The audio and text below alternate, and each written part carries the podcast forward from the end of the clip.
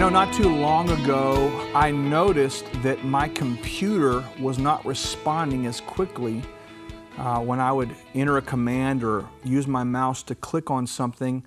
In fact, what was happening was I had this beautiful little multicolored beach ball that came up and was circling around. You know, we like to call it the wheel of death. And I was like frustrated because things that normally should have just gone click, boom, open were, were click, and then it was just wait and wait and wait. And I could tell behind the scenes, somewhere in this, this apparatus, something was not working the way it was supposed to work. Now, here, I'm a guy who is very results driven, okay? So let me, let me kind of translate that across to the situation. The result that I want right now is when I click, I want something to happen and not the will of death, okay? And so I can't tell you how frustrating it was for me to, to be in a situation where I could not do the work I wanted to do because I was waiting on this machine to open the application or to open that document or whatever it was. It was just crazy. I mean, maybe you've experienced that before. Uh, after a while, it dawned on me that I needed to check some things. And so I determined, I won't go into the details, but I determined that my hard drive, which is the, the apparatus within the computer that, that holds and stores all the information, the data, the hard drive was about 98% full, which was news to me.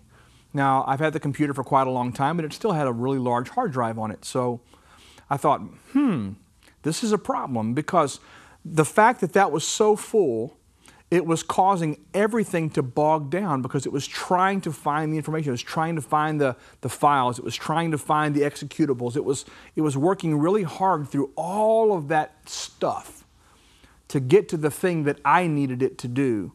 And because of the, the, the fullness and that capacity being full, uh, I was having some problems. Now, I think you know where I'm going with this right now. So, what did I have to do? I had to make room. I had to make room for new data, new files, new information.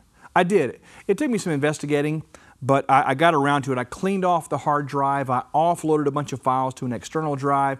I, it took me a couple of days of processing through it to free up about 25 to 30 percent of my hard drive. And guess what happened when I when I made room? Everything went back to normal. It was click, open, man. It was just it was on. It was processing correctly. It was working right because I took the time to make room. Now, Brian, what does this have to do with me? You're talking about, you know, computer. No, I really am talking about you.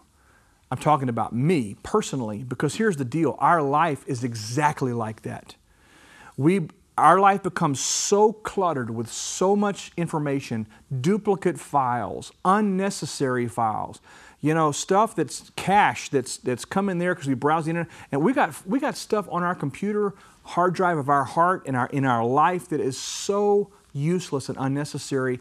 Yet we haven't taken the time to clean it out and make room for the magnificent things that God has for us in the next season. So, what I'm going to talk to you about for a few minutes today is this. You and I, we need to make room for the magnificent. Let's do it right now.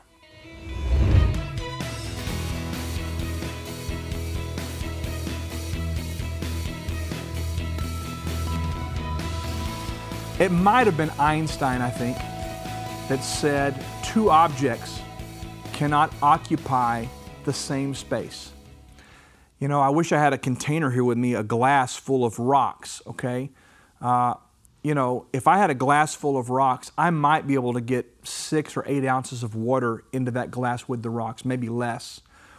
But if I were to remove any portion of those rocks, a third, half, three quarters, or all of them, now the capacity that I've created in that container has expanded to the point where I could put more in there to the level of that capacity.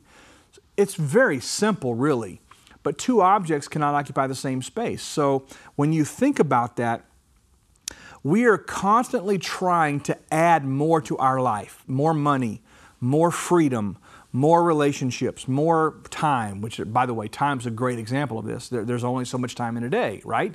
So if, if things are occupying a part of your time and you need more time to do something else, something's got to go. Something has to be erased off your calendar. It's just the way it works. But we're always trying to pile on, pile on, pile on. And you know what happens if the container that you're trying to fill has reached its capacity, what happens to the excess? It pours over, it's wasted, it, it's not useful. In fact, it just eventually dissipates into nothing. Nothing useful, nothing good. All right? So, I don't know about you, man, but we, we freaking keep everything, okay? Trash. We hang on to old files of emotional baggage and this pain and that hurt and when I failed over here and when that business idea went south. And we just hang on to everything. Man, we want to see how many friends we can have on Facebook. And just, it's just, we are constantly grabbing at stuff, trying to give the appearance of having a full life when truly there's little of substance that's filling our container. Relationships that long ago have outlived their usefulness. In fact, Many of those relationships have become liabilities and are certainly no longer assets. They don't add value to me any longer. Think about that.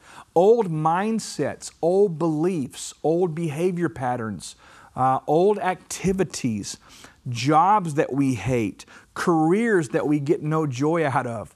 Think about it. We're always trying to collect and hold. And what we need to do is we need to make room for the magnificent. Here's the deal every single thing you say yes to, everything you say yes to, you're saying no to something else. And when you say yes to everything, you are absolutely deferring at least and possibly deflecting forever the preferred future that God has for your life. You simply can't keep it all. Something has to go. That's why this, this process for me over the last 30 days or so has been so valuable because at some point we have to stop. We have to take or invest some time and some energy and figure out okay, keep, get rid of. In fact, the book of Ecclesiastes, chapter 2, I believe it is, talks about there's a time and a season for everything. And one of the things it mentions is there's a time to keep and there's a time to throw away. Now, I don't know if you've ever lived with a hoarder, okay? Uh, I'm not going to incriminate myself or my family members, but I have a few around me that they like to keep everything. At some point, you have to get rid of some things. At some point, you have to clean house. At some point, you have to really take time to assess is this worthy of my future, or is it something that I can put away and thank God for that season, but it's done with now. I don't need that any longer. Do you get what I'm saying? You have to make room for the magnificent. The magnificent is not going to share space with your old stuff. I want you to hear that. The magnificent, the beautiful, the greatness is not going to share space with your old mess, your old trash, your leftovers. It's not going to.